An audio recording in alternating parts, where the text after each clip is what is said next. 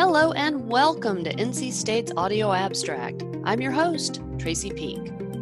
If I were to tell you that there were parasites out there that needed protection, would your response be, but why? Fortunately, Skylar Hopkins, an assistant professor of applied ecology here at NC State, is here to answer that question and talk about all things parasite. Welcome, Skylar. Hi, Tracy and listeners. Uh, thanks so much for having me in to chat today. I am very happy to have you here because the topic of your research is not one that I had encountered in the past. You focus on helpful parasites. Now, I'm assuming that does not mean head lice. So, what types of parasites are we talking about here? So, parasite is a term that we apply to really any organism that lives on or in another organism and it gets its resources from that single host organism. And so, by that definition, there are actually 15 different animal phyla that contain parasites. So, that's everything from lice to mites to intestinal worms to parasitoid wasps. Um, so, in fact, we actually think that about 40% of all animal species in the world might be parasitic during at least one part of their life cycle. And so, that's perhaps millions of parasitic animal species. So a tiny fraction of all of those species um, infect people or domesticated species, and another tiny fraction cause wildlife population declines. And we're not advocating for conserving any of those harmful parasite species. In fact, I actually spend a lot of my time researching how to control or eradicate those few parasite species. But all the other parasite species that use wildlife hosts are important parts of global biodiversity and they might play important roles in ecosystems. Can you give me um, one or two examples of a helpful parasite that we might come across in our daily lives? So, parasites actually save us a lot of money every year. So, for example, we know that parasitoid wasps uh, infect and kill crop pests like caterpillars and that saves us billions of dollars per year in the agricultural sector that we'd otherwise need to spend on pesticides. We also know that parasites are really deeply connected in food webs, such that they really play important roles in energy flow within ecosystems. So we're not exactly sure what we what would happen if we you know lost a big chunk of the parasite biodiversity from ecosystems, but we do know that food webs would change a lot and we're not really sure what consequences that would have. You talked about the extinction of some of these parasite species. How often does this happen? I've never thought about having to worry about a parasite species becoming extinct. Is this a common occurrence? So, like any other species, parasites can go extinct due to primary drivers of extinction. So, like if they have a free living aquatic stage and the water body that they live in is polluted, or the climate gets too dry or too hot, that parasite species could go extinct.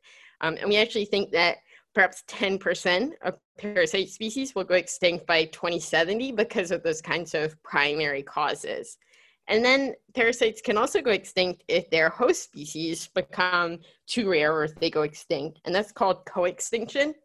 When you add in co-extinction, we estimate that perhaps one out of three of all parasite species will go extinct by 2070. So all of that is modeling predictions. Um, so it's kind of hypothetical. It's based on data, but we're not exactly sure. Um, but we do know that some parasite species have already gone extinct.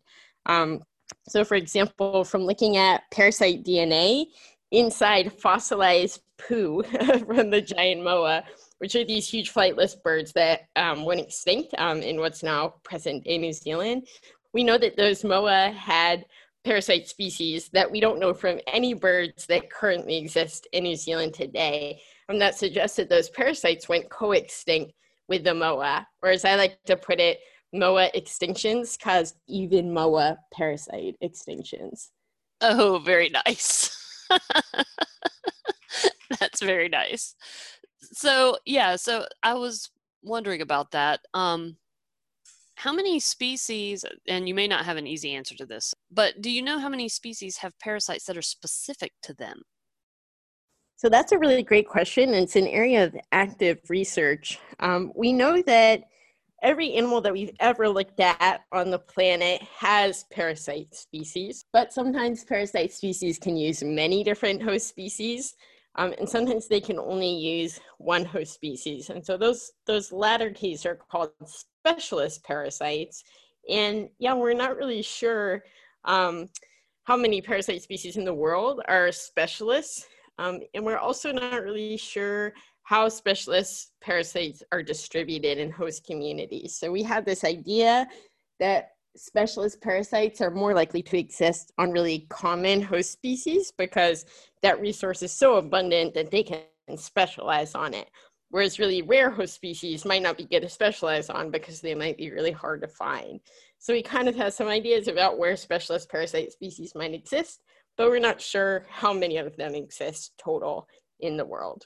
And that leads me to my next question, which is, you know, if we need to protect the helpful parasites, how would you go about doing that? What does that look like?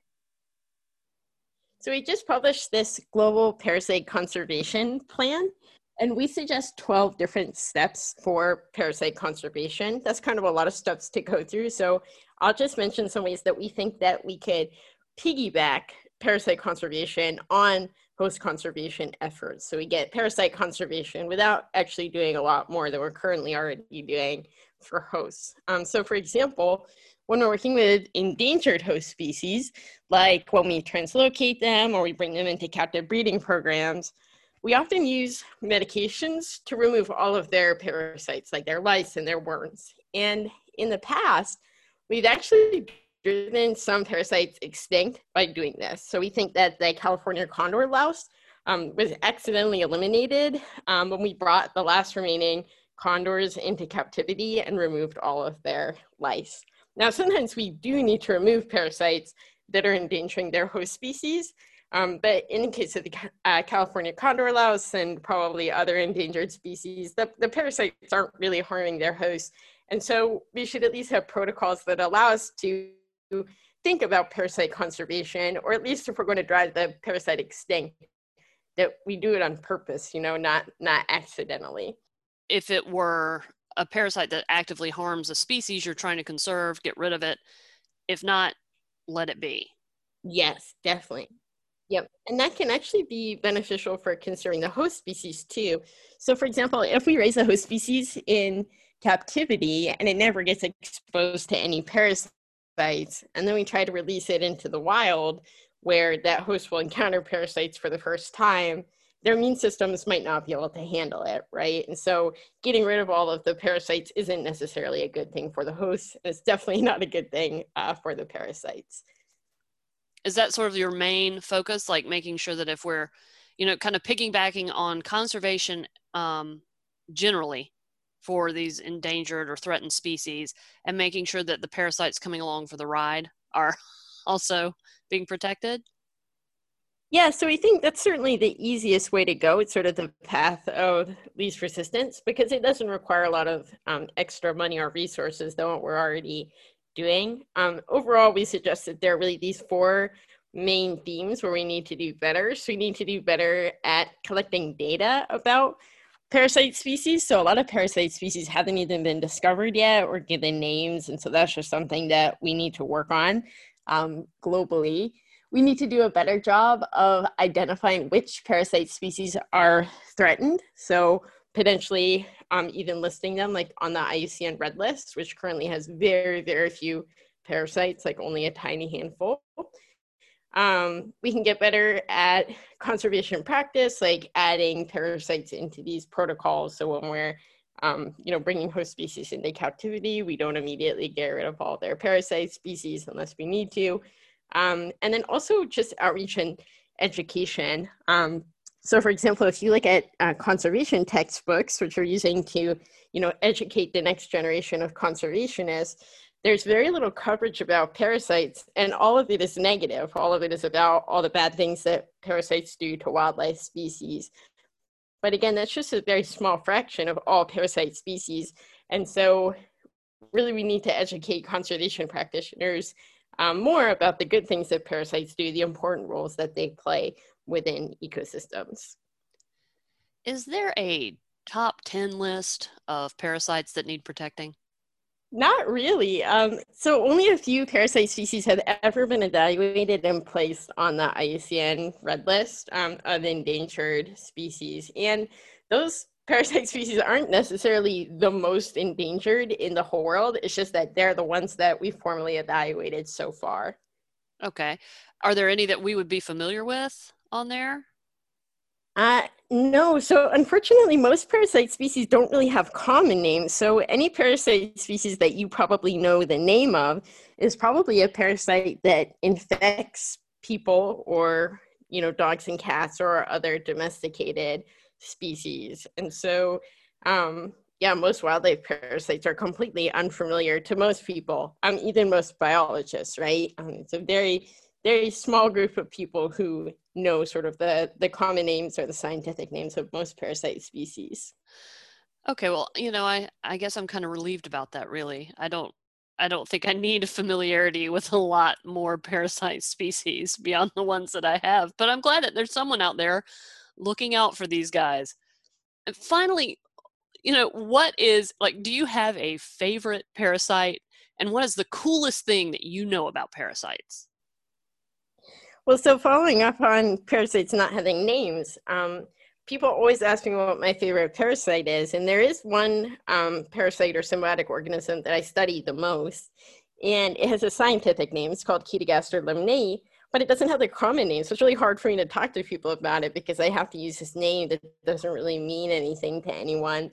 Um, but it's this tiny transparent worm, and it lives on aquatic snails, like right on their face and it's really neat because it eats other parasite species as they try to infect the snail. So it can actually be beneficial to the snail because it's eating those other um, parasite species. Yeah, if you could deal with a worm on your face, I guess that's a good thing. we have that for things like birds. Um, there's a committee that decides, like, what will we call this bird um, altogether? But there isn't one for parasite species. So I've been thinking maybe I should just get a name myself and then hope that it sticks, but I haven't done that yet. well, I see, yeah, I see the parasite naming committee formation in your future. I would love to be able to talk to people about the snail face worm. Um, yes. with, with a pronounceable name. I think that would be great. Well, thank you so much for being here today, Skylar. That is, this has been very eye opening for me. Um, and it's helping me think about parasites in kind of a different way, which is good, which is good. They're not all terrible. That's true. Actually, most of them aren't terrible. It's just a few that are terrible that's giving the rest of them a bad name. We have been speaking today with Skylar Hopkins, an assistant professor of applied ecology here at NC State. This has been Audio Abstract. I'm your host, Tracey Peake. Thank you so much for listening.